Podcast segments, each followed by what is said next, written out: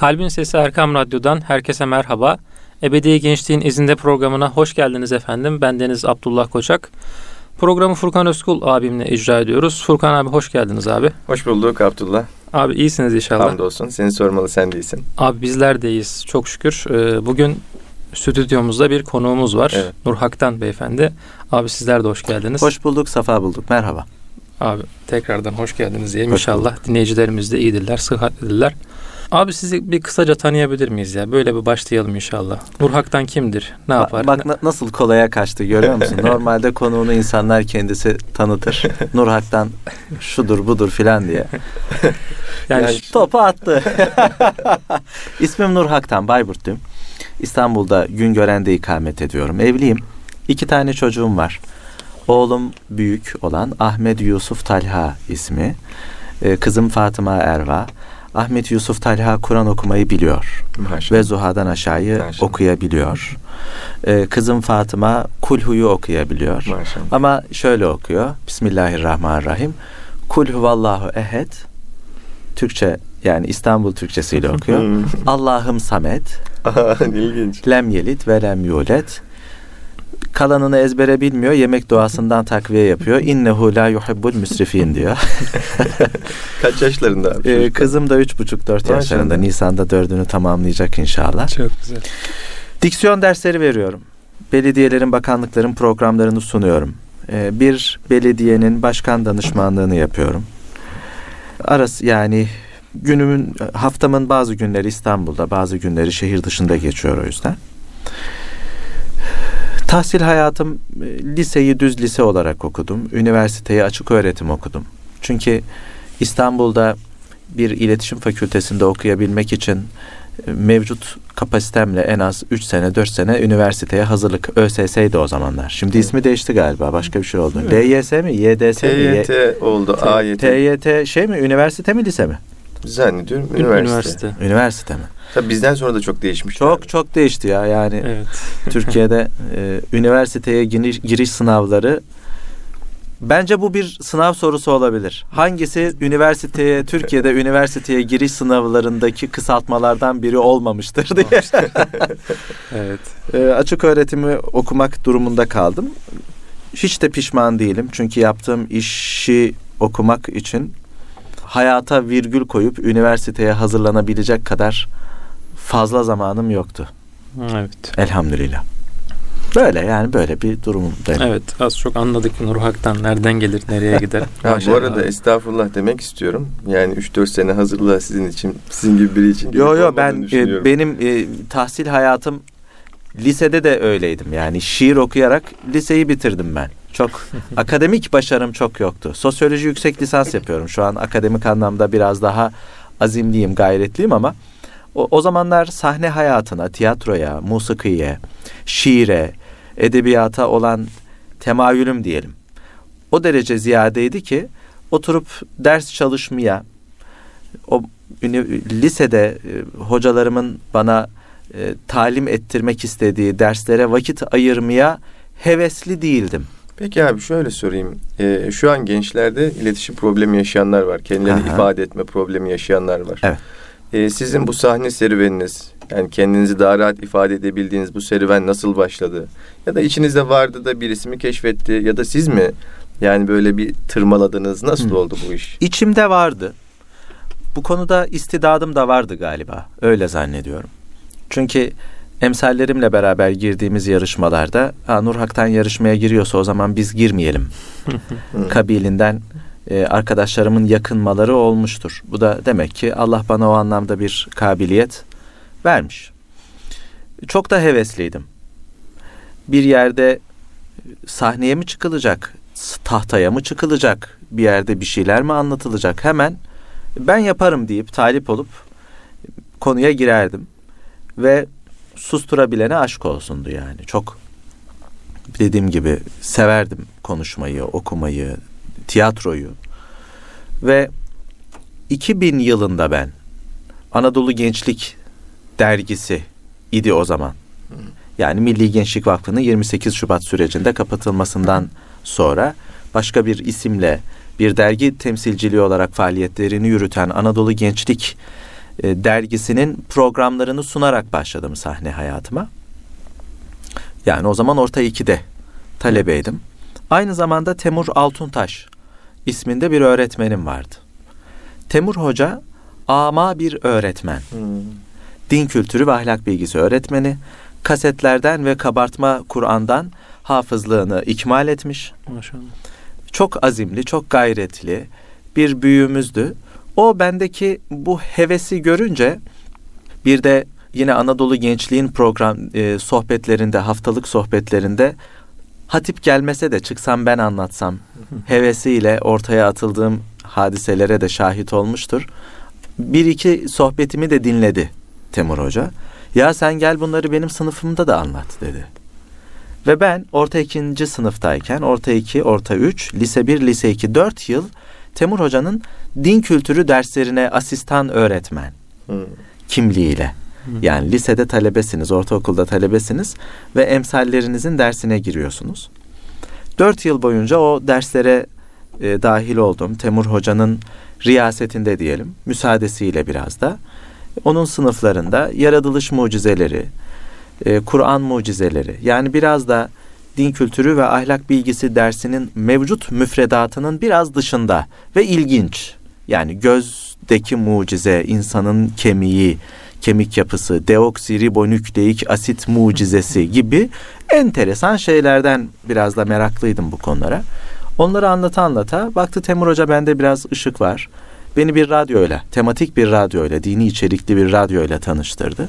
2002 yılı benim radyoculuk serüvenimin başlangıcı. Yani 20 yıl önce ilk radyo programımı. Kaç yaşındaydınız abi? Abi 15. 15. Radyoda 15. Sahneye ilk çıkışım 13. Radyo 15. Bu erken bir yaş değil mi aslında? Yani şu an baktığımızda 15'li yaşlardaki e, arkadaşlarımıza baktığımızda onlar daha lisedeler. Daha hayatın farklı tonlarını yaşıyorlar aslında. Ben ortaokulda talebeydim diyorum ilk evet. topluluk karşısına çıkıp bir şey Bu anlattığımda. radyo yani basınla daha doğrusu Evet. ilişkiniz Orada da bağlamında. mesela lise 1'de filandım. Evet evet. Yani. Aslında çok küçük yaşlar bunlar. Çok küçük yaşlar. Ama mesela Hüseyin hocam, Hüseyin Goncagül Hı hı. e, burada Erkam Radyo ilk kurulduğu zamanlarda radyo programı yapıyordu ve yanında bir sürü programcı çocuk arkadaşları vardı. Evet. Onlar da radyoculuğa başladılar.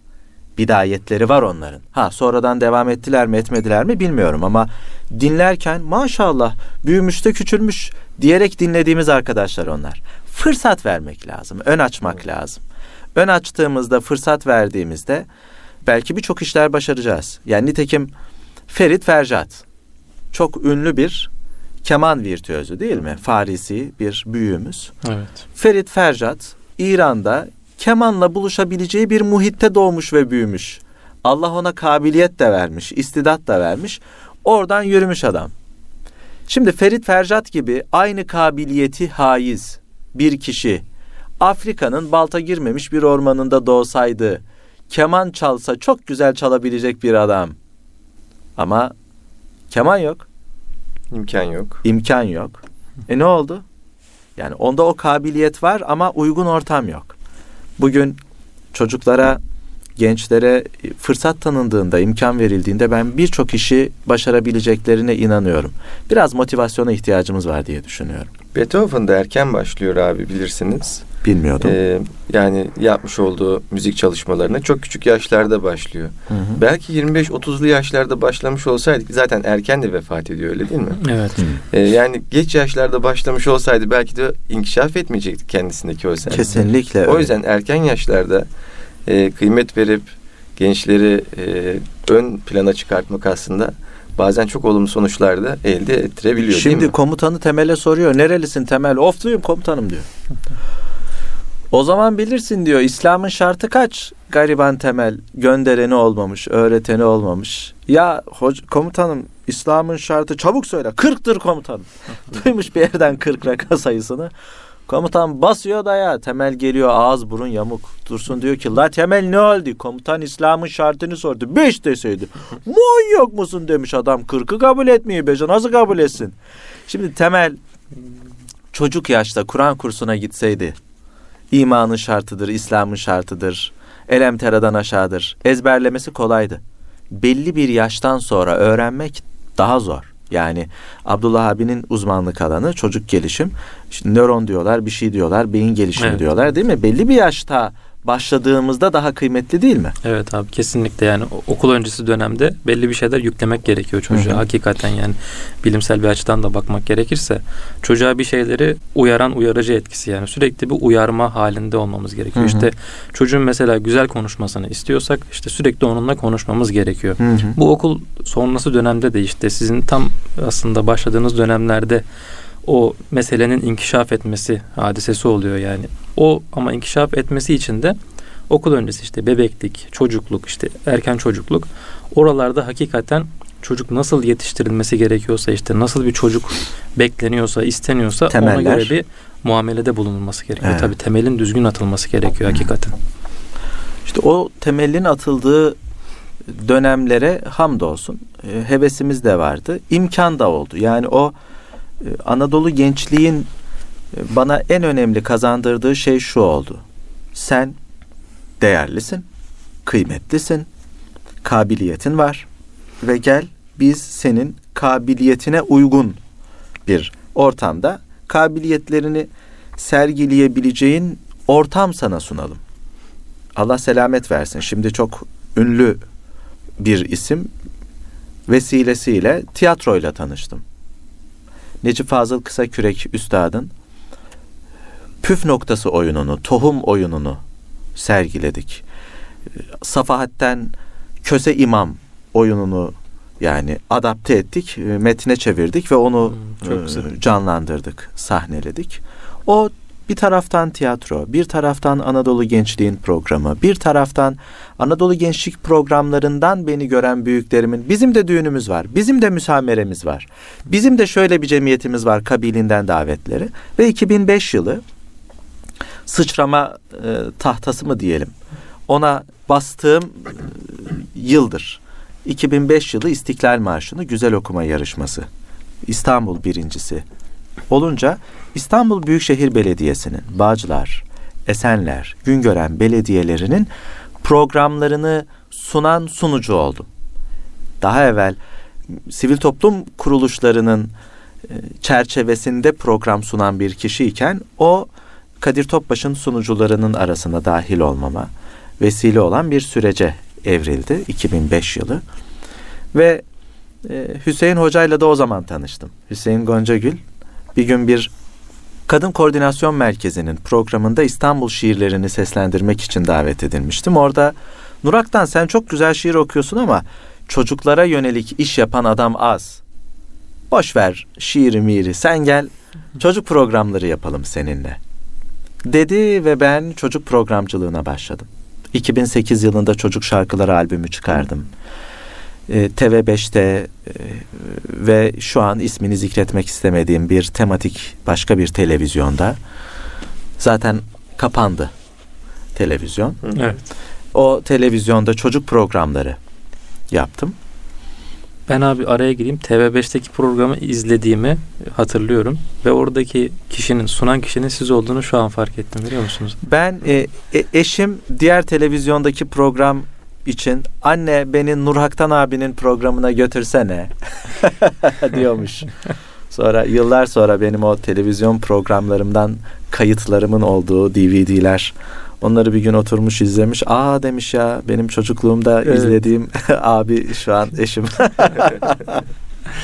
O da ilginç bir tevafuk Evet, oluyor. evet. ilginç bir o tevafuk, daha ilginç evet. olmuş Evet, hakikaten. Annesi nasıl bir istekse annesi onu Nurhaktan abinin programına götürmüş oldu ama düğün programına. Demek çok içten edilen bir duaymış. evet. Dua niyetine. Evet. Evet. Yani şöyle bir şey de var abi. Hakikaten önemli bir serüven. Şu an gençler örnek arıyorlar. Ee, o örneği gördükleri zaman, güzel örneği gördükleri zaman da aslında tutunuyorlar yani. Bu gençliğin doğasında da var olan bir şey. Dinamizm var, heyecan var, birçok şey var. Güzel bir örnekle de karşılaştıkları zaman aslında onu tutuyorlar. Şimdi bu bağlamda bu, bu tür hikayeler yani insan hikayeleri diyebileceğimiz şeyler hı hı. kişisel bazda gençler için hakikaten ufuk açıcı olabiliyor. Evet. İnşallah buradan dinleyen genç arkadaşlarımız da sizin hikayenizden bir şeyler elde ederler diye ümit ediyorum. İnşallah. Ee, şimdi abi doğru iletişim nasıl olmalıdır? Yani ben bir gencim ve hayata dahil olmak istiyorum. İnsanlarla iletişime geçmek istiyorum. Bir şeyler yapmak istiyorum. Ama bunu yaparken e, öncelikle benim sahip olmam gereken artılar neler olması gerekir? Evet. Yani bu diksiyon mudur? Efendime söyleyeyim benim kitap okumam mı gerekiyordur? E, becerilerimi geliştirmem mi gerekiyordur? Ya ben ne yapmalıyım? Programımızın müddeti ne? Yaklaşık 45 dakika. 45 dakika. Şu an kaç dakika? Şu an 16 dakika. 16. Ona göre konuşuyor. evet. E, Yalnız bir araya gideceğiz herhalde değil Tabii mi? tabii 5-10 dakika sonra. 5-10 dakika sonra ara tamam peki.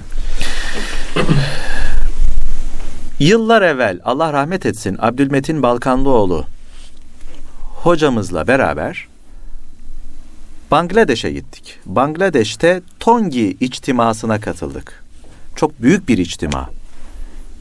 Hacdan daha fazla kalabalığı toplayan bir içtima. Evet. İlk defa duydunuz değil mi? Çok Evet. enteresan. Evet. Şu an pandemiden dolayı de- devam etmiyor ama her yıl dünya Müslümanları Bangladeş'te toplanır ve Bangladeş'te şey yaparlar, toplantı yaparlar. Abdülmetin hocam rahmetullahi aleyh İsmaila camiasından bir büyüğümüzdü. Bahsetmiş olduğumuz toplantıyı icra edenler tebliğ cemaatiydi. Türkiye'de de merkezleri olan bir Hı hı. e, topluluk.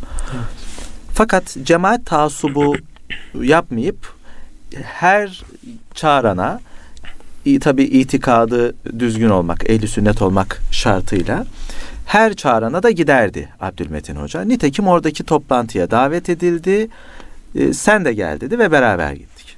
Ben oraya giderken kaba saba bir adamdım. Hala öyleyim ayrı dava ama.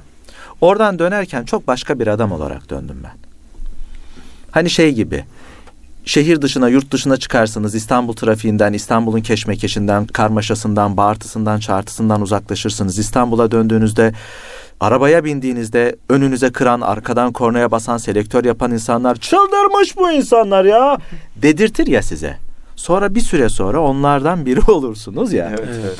Ben o Bangladeş'ten gelişimde hacdan, umreden çok tesirli bir sohbetten gelen insanın kalben yumuşadığı ve malayani ile uğraşmak istemediği, gürültüye patırtıya çok girmek istemediği, Bir kıvamda gel. gafletten sıyrılmış, kalbi cilalı bir şekilde gelir ya. Hı. Ben Bangladeş'ten öyle geldim. Gerçekten benim için harika bir sefer oldu. O sefer dönüşü ben çok şeydim. Ve diyordum ki kimseyle tartışmayacağım, siyaset konuşmayacağım, şunu bunu yapmayacağım, ibadetlerime şöyle dikkat edeceğim. Her gün bir Müslüman kardeşimi arayacağım, ona tebliğ ve davette bulunacağım gibi çeşitli şeylerle, e, ufuklarla gelmiştim. Evim Başakşehir'de fakat arabam Bahçeli Evler'deydi. Atatürk Havalimanı'na iniyorsunuz. Atatürk Havalimanı Ataköy'de, Bahçeli Evler ağzının içinde. Arabam orada alacağım, sonra şeye döneceğim. Arabam da abimin evinin önünde. Ben yurt dışındayken lazım olur diye ona bıraktım. Hı, Evet. Tabii kısa mesafeye çıkmak istemiyor taksici. Sırasını kaybedecek. Dışarıdan gelen taksiye binmek istiyorsun. Müsaade de etmiyorlar. Evet. Böyle bir garabet vardı bilmiyorum. Hatırlar mısınız o havalimanının taksi Evet, evet. mevzunu? Taksiye oturdum. Neresi dedi. Devam et dedim. bir müddet devam ettik. Neresi ya dedi. Söyle de yolumu ona göre çizeyim.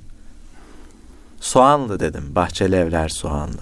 Bir yüzü düştü. Ben dedi zaten nasipli adam olsam anamdan kız doğardım. Şöyleydi de böyleydi de falandı filandı bana bayağı köpürerek bağıra çağıra konuşuyor. Ben de tabii çok bilge bir tavırla gelmişim ya. Sinirlerim alınmış. Kavgaya gürültüye girmiyorum. Hiç tartışmıyorum. Küfürlü de konuştu biraz. Allah Allah. Ben de hiç şey yapmıyorum yani. Normal. Çek lan sağa demem lazım demiyorum. Herkes nasibini yer diyorum böyle gayet. Ses tonumun en karizmatik şeyiyle.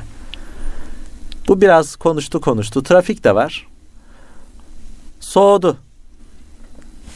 Nerelisin dedim. Filancalıyım dedi. Nerede oturuyorsun dedim. Başakşehir dedi. Neresinde dedim. Kayaşehir dedi. Kaçıncı bölge dedim. Üçüncü bölge dedi. B'lerde misin C'lerde misin dedim. B'ler 2 artı 1 daire. C'ler 3 artı 1 dairelerin olduğu bloklar. C'lerdeyim dedi. Allah Allah. C kaç dedim. C 21 dedi. Daire kaç dedim. Şimdi gözünüzün önüne getirin, getirin. Direksiyonu tutuyor. Bir anda bütün gövdesiyle bana döndü bir baktı.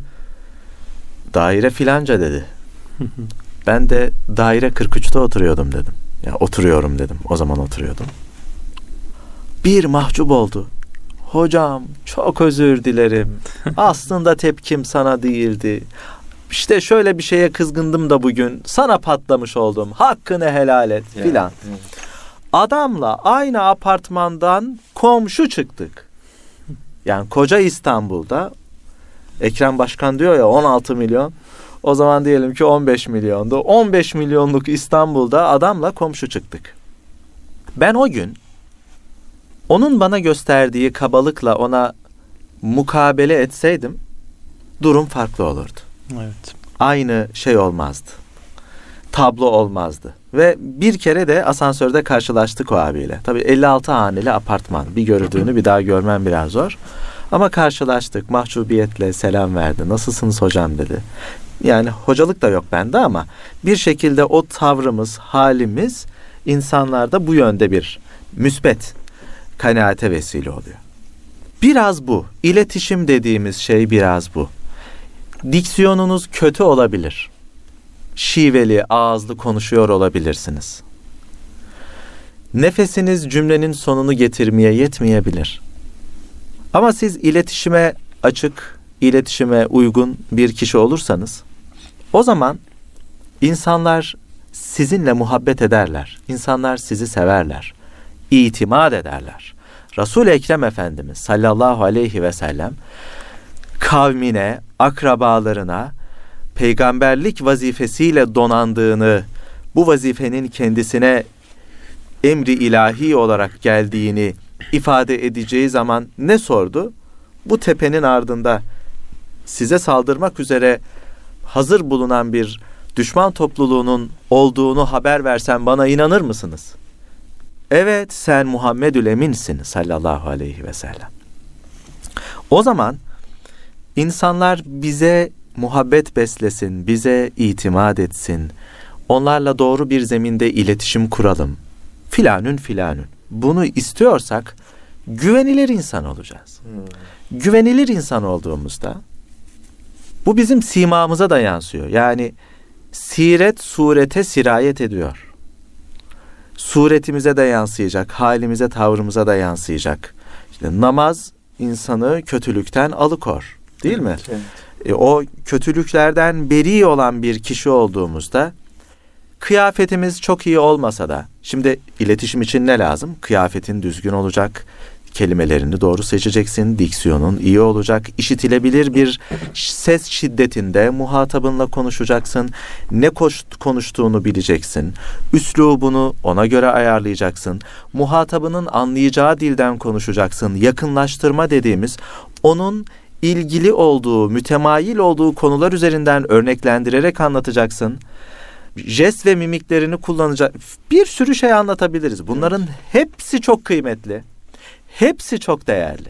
Ama diksiyonunuz iyi olmayabilir. Beden dili için lazım olan ellerinizi ve kollarınızı kaybetmiş olabilirsiniz. Yani gövdenizden kesilmiş bir kütük gibi kollarınızın, bacaklarınızın olmadığı bir insan olun. Yakışıklı da olmayın, güzel de olmayın. Saçlarınız o biçimde olmasın. Benim gibi kel olun. İslam. Ama güvenilir olun. O zaman insanlar size itimat ederler. İnsanlar size inanırlar. İnsanlar sizin arkanızdan gelirler. Mesele o güveni tesis etmekte. Mesela evlilik niyetiyle yola çıkan bir genç delikanlı. Ne arıyor? Beraber sırt sırta verebileceğim, hayatı birlikte göğüsleyebileceğim bir yol arkadaşım hanımefendi yahut hanımefendi veçesinden baktığımızda beyefendi benim çocuklarıma annelik yapacak, benim çocuklarıma babalık yapacak kişi acaba bu mudur diye baktığında elbette e, insan şunu da ister. Ya eve gideyim de güzel hanımıma sarılayım, onu öpeyim. Bunu ister değil mi? Bunlar çok güzel şeyler. Olması da icap eder. Evet. Gerekir. Bu, bu taraflarını atlamamak lazım. Ama e, her şeyden evvel insanlar neyi hesaba katarlar? Ya ben hayatımı birleştireceğim.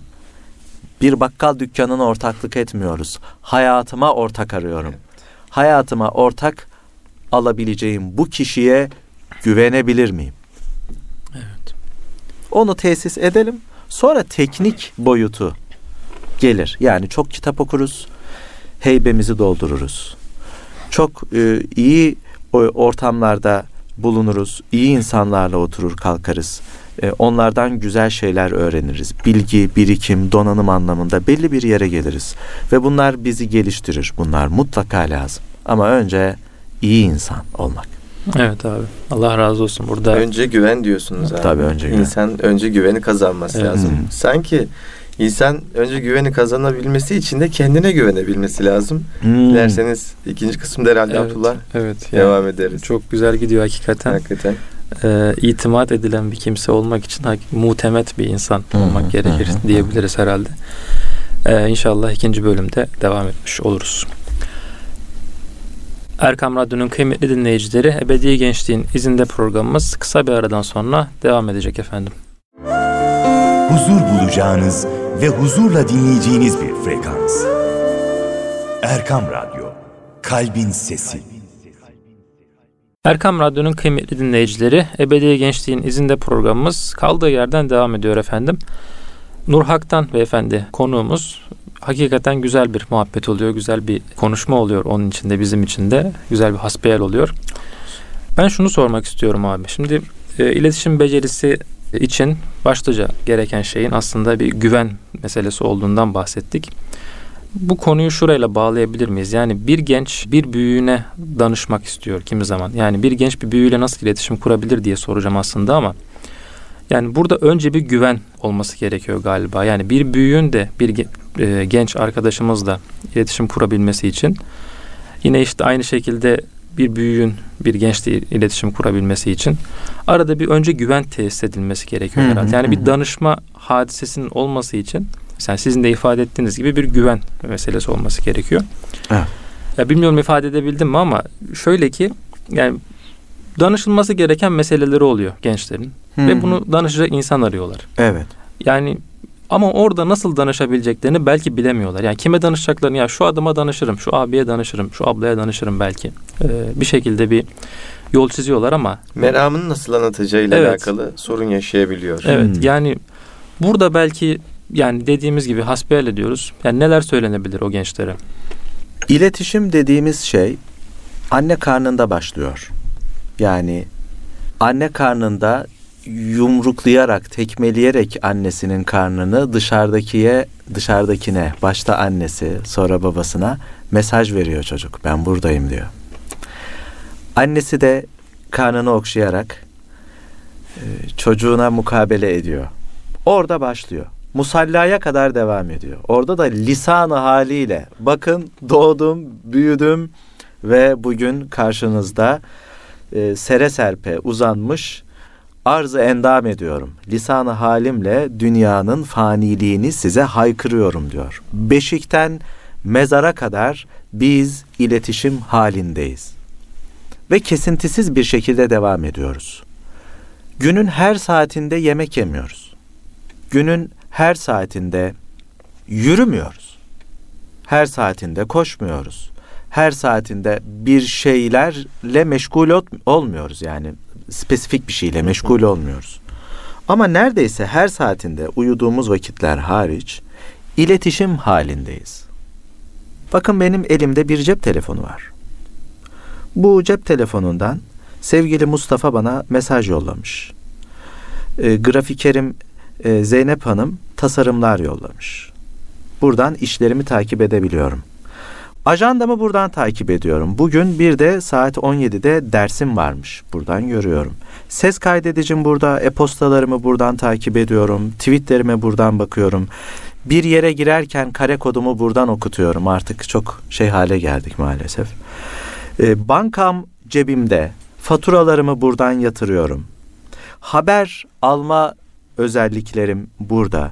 Devlet dairesine gitmek yerine cebimdeki e-devlete giriyorum. Kitabımı burada okuyorum. Bulmacamı, sudokumu buradan çözüyorum. Bakın ne kadar çok işi yapıyorum bununla. Aslında bir yaşam alanı var elimizde. Tabii tabii. Az evvel e, buradan çok güzel bir kahve fotoğrafı çektim. Fotoğraf makinem burada. E, kameram burada. Bakın bir sürü şey var. Halbuki benim ilk telefonum Ericsson 688. Sadece alo diyebildiğimiz.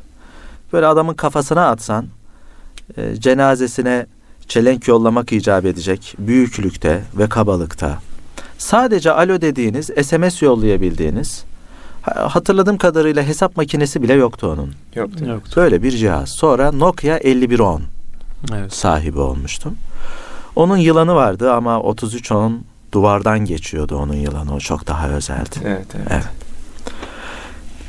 Şimdi Ericsson 688 hatta Motorola'dan başlayalım. 3310'a gelene kadar çok büyük devrimler yaşadı cep telefonu. Sonra farklı farklı markalarda. Şimdi o bunlar ölü markalar olduğu için isimlerini zikrediyorum. Şimdi yeni yeni markalar Evet. biraz reklama girer. O günlerden bugünlere bu cihazları imal edenler ihtiyaca matuf yenilikler, özellikler kazandırmışlar ve benim cep telefonuma yüklemişler bu özellikleri. Buradan şunu anlıyoruz. İnsan ihtiyaçları devamlı değişiyor ve gelişiyor. İnsan ihtiyaçlarına matuf tekamülü de teknolojik olarak gerçekleştiriyoruz. İnsanoğlu da dünkü iletişim kabiliyetiyle bugünkü iletişim kabiliyeti aynıysa yerinde sayıyor demektir. Bakın adamlar yerinde saymamış, geliştirmişler. Yerinde sayanlar ölü marka oldu. Evet. Hmm, evet. Ama bakın bazısı kendini geliştirdi, hala ceplerimize girmeyi başarıyor. O zaman bizim her geçen gün kendimizi geliştirmemiz lazım. Ben bakın cep telefonumun ana ekranında ne görüyorsunuz? Tam ortada ses kaydedicisi var. Tam ortada. Evet. Şurada sözlüklerim var, Kuba altı sözlüğüm var, Türk Dil Kurumu'nun sözlüğü var, TRT telaffuz var. Bunlar benim için çok önemli ve ana ekranımda duruyorlar. Ben bundan mübalağası söylüyorum. İki ay önceki ses kaydımı dinlediğimde maşallah hatasız konuşmuşum diyorsam iki aydır üstüne hiçbir şey koymamışım demektir. Hmm, evet. Teknoloji gelişiyor, insan da gelişmeli. Biz bir ay önceki, iki ay önceki, altı ay önceki, bir sene önceki bir program kaydımızı dinlediğimizde ya iyi konuşmuşum ha maşallah alkışlar bana gelsin diyorsak bir yıldır üstüne hiçbir şey koymamışız demektir. Rabbime hamdolsun. Daha gideceğim çok yer var. Daha ulaşacağım çok yer var. Hala yolun başında sayılırım. Ama arkama baktığımda hiçbir programımı beğenmiyorum. O yüzden ben arşiv tutamam. Bu önemli bir nokta aslında. Çünkü ben dinlerken ya batırmışsın kapat kapat diyorum tahammül edemiyorum. Tahammül edememem ne anlama geliyor? Dünden bugüne üstüne bir şey koymuşum. Ben bütün öğrencilerime şunu diyorum. Mutlaka ses kayıtlarınızı saklayın. Şunun için saklayın. Vay be nereden nereye gelmişim demeniz için size yol gösterecek bir pusula niteliği taşıyor bu. Evet. Ama orada kalırsanız, oradan ileri gitmezseniz kendinizi geliştiremezsiniz. Her milletin iletişim modeli farklıdır. Türkiye'de hatta İstanbul'da İstanbul'un yerlisi bir delikanlı annesiyle babasıyla konuşurken, annesinin babasının karşısında otururken, onlarla sohbet ederken farklı bir tavırla konuşur. Elazığ'daki delikanlı annesiyle babasıyla konuşurken farklı konuşur. O yüzden ben sizin şu sorunuza şu şekilde cevap veremem. Gençler büyükleriyle konuşurken şunlara şunlara dikkat etsinler. Bu coğrafyaya göre değişir. Aynı ülkenin içerisindeki şehirlere bile e, göre değişiklik gösterir. Ben bir dönem Hindistan'a gittim. E, Hindistan'dan geldiğimde Hint filmlerini gözünüzün önüne getirin. Tamam derken kafalarını aşağıya doğru değil de çenelerini ve alınlarını sağa sola çevirerek şey yaparlar. Tamam yaparlar. E, geldim Türkiye'ye annemle konuşuyoruz. Annemi onaylamak için böyle yapıyorum. Tamam diyorum.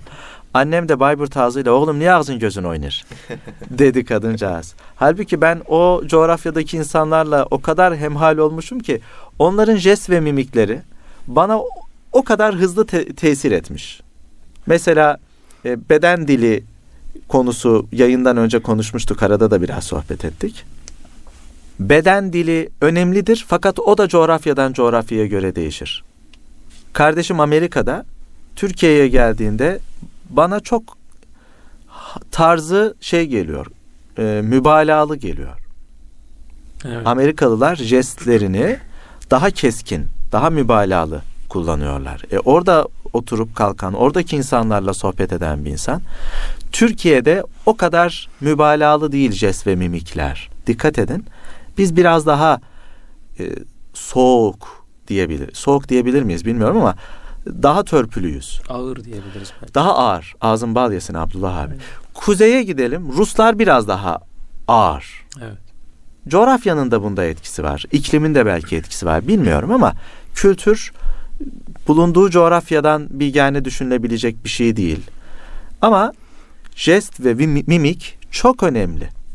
Yani sizin ağzınızdan dökülen kelimeyle vücudunuzun söylem itibariyle bir olması lazım.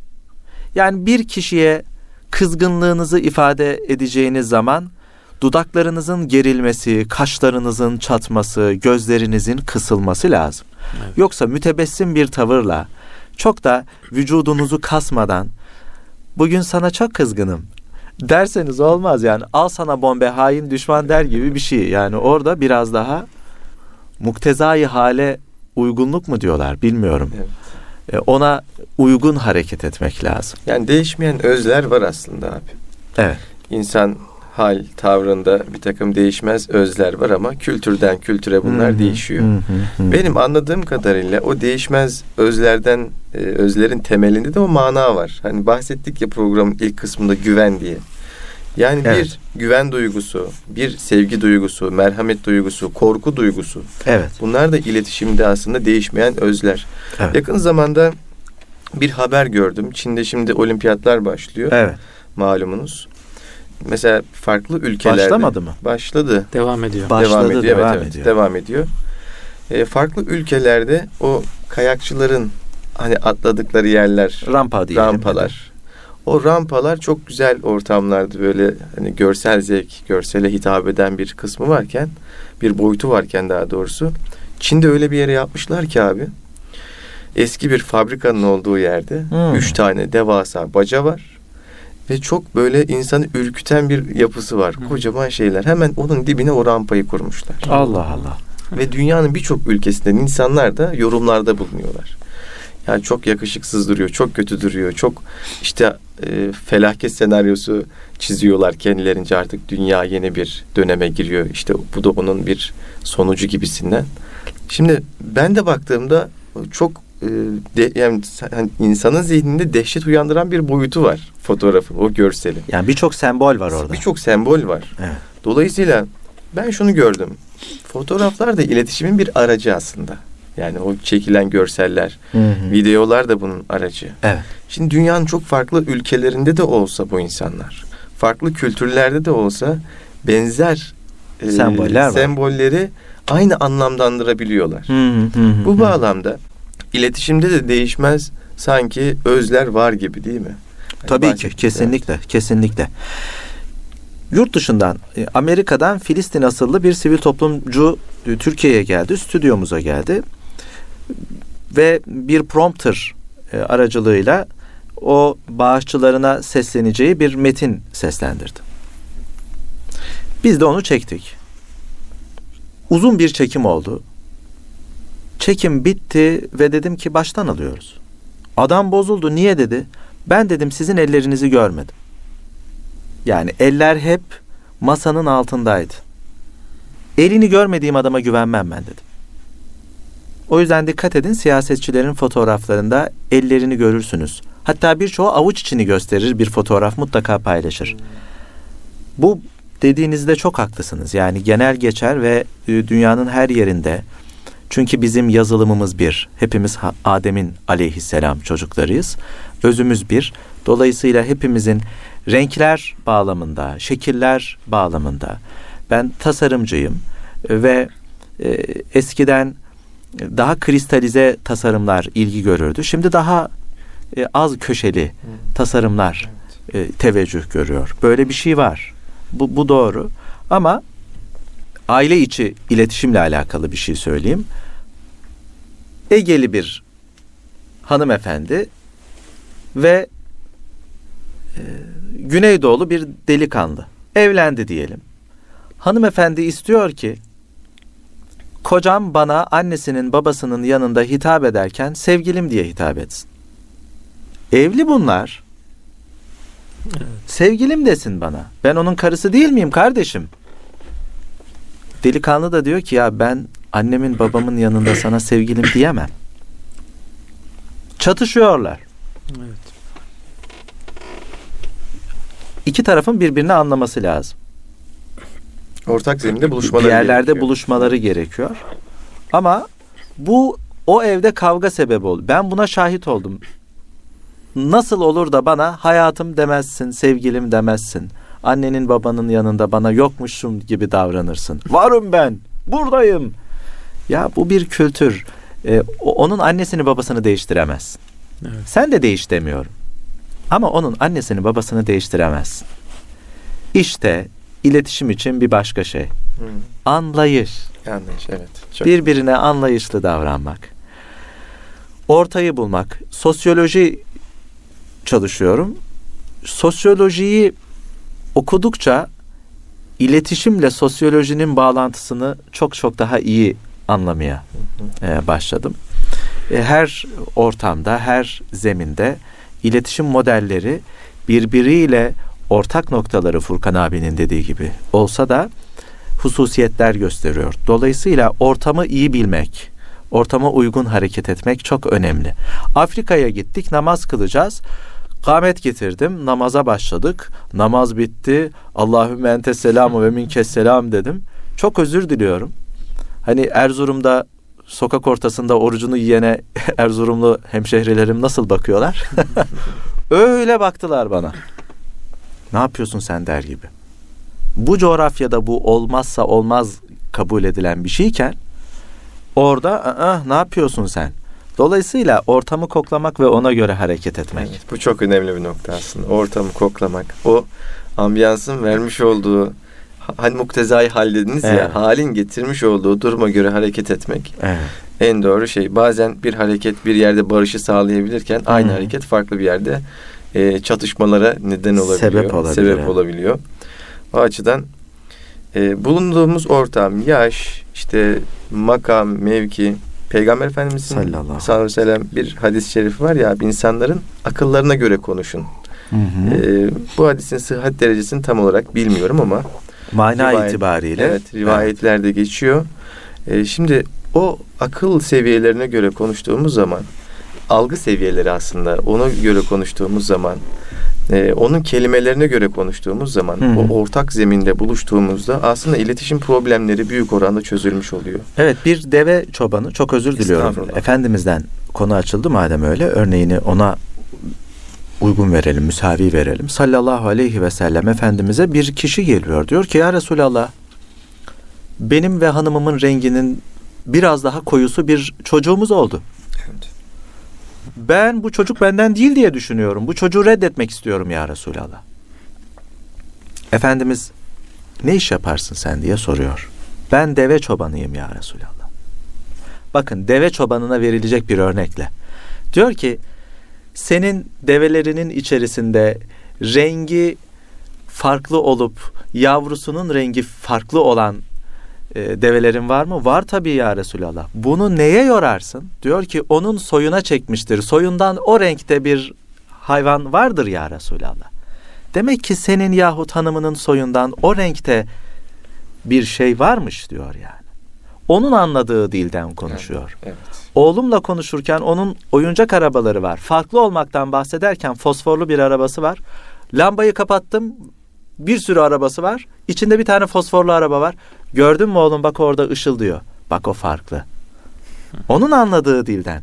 Biz buna iletişimde yakınlaştırma diyoruz. Çok güzel. Yani futbolla ilgili bir kişiye örnek verirken mesela fırsatçılıktan bahsedeceksin ve bunun doğru olmadığından bahsedeceksin. Offside üzerinden örnek verirsin. Dersin ki ya oldu mu şimdi bak futbolda offside diye bir şey var. Kalenin ağzında bekle gelen topa vur gol olsun. Yakışır mı delikanlı adama? Evet. dediğinizde o oradan anlar. O yüzden insanların yaşına, zeka seviyesine, zeka ile algı farklı. Çok güzel bir e, ayrıştırma yaptın. Tebrik ederim abi. Sen- Algısına, ilgi duyduğu şeylere, e, bulunduğu coğrafyaya, filanün filanün bunlar çoğaltılabilir. Uygun söz söylemek. Bazen de söylememek. Evet. O da bir iletişimin Ya konuşmak ne kadar iletişimse susmak da trip atmak da dönüp arkasını gitmek de o kadar iletişimdir. Evet abi. Uygunluk mesele uygun konuşmak. Eyvallah abi. Bize zamanında haber yaparken gazetecilik dönemlerinde abi haber yapmak kadar yapmamak da bir sorumluluktur demişlerdi. Ha, evet. Şimdi o onu aklıma getirdi. Kesinlikle. Zannediyorum Abdullah şu an bana bakıyor. Süremizin sonuna gelmiş olabiliriz. Ben sözü Abdullah'a teslim edeyim. Eyvallah. Programa başlamak da güzel. Programı e, hakikaten böyle güzel bitirmek de çok güzel oldu. Ama doyamadık aslında. Hakikaten öyle oldu Yani- abi yani. Doyamadık. Hakikaten Ee, inşallah. Sonraki dönemde yani tekrardan abi. İnşallah. geliriz Şeref diyelim. duyarım. İnşallah. Erkam Radyo ilk kurulduğunda ben bir tweet atmıştım. Sanki e, 10 yıllık radyoymuş gibi kurumsallığını tamamlamış güzel bir radyoyu dinliyor gibiyim. Tebrikler Selahattin abi ve değerli arkadaşları demiştim. Maşallah. E, gerçekten e, burası bir okul. Ben de Erkam Radyo'nun sıkı bir dinleyicisi olduğumu söyleyebilirim. Bu okulun talebesi olmak, bu okula kulak kabartmak, bu okuldan müstefid olmak benim için kıymetli. E, insanlar ben Boğaziçi mezunuyum, Oxford mezunuyum, Cambridge mezunuyum derken hava atarlar değil mi? E, Ben de mübalağasız söylüyorum ve şu an bizi dinleyen dostları tebrik ediyorum. Ben Erkam Radyo dinleyicisiyim diye hava atabilirsiniz. Gerçekten güzel bir yer burası. Eyvallah. Allah- E, bidayetinde bulunan, emek veren, yatırım ortaya koyan, hamilik yapan ve dinleyen, dinlediğini de hissettiren herkesten razı olsun. Amin. Amin. Allah razı olsun abi. Cümlemize. İnşallah istifadeye vesile olur diyelim. Erkam Radyo'nun kıymetli dinleyicileri, Ebedi Gençliğin izinde programımız burada sona erdi. Haftaya görüşünceye dek sağlıcakla kalın. Allah'a emanet olun efendim.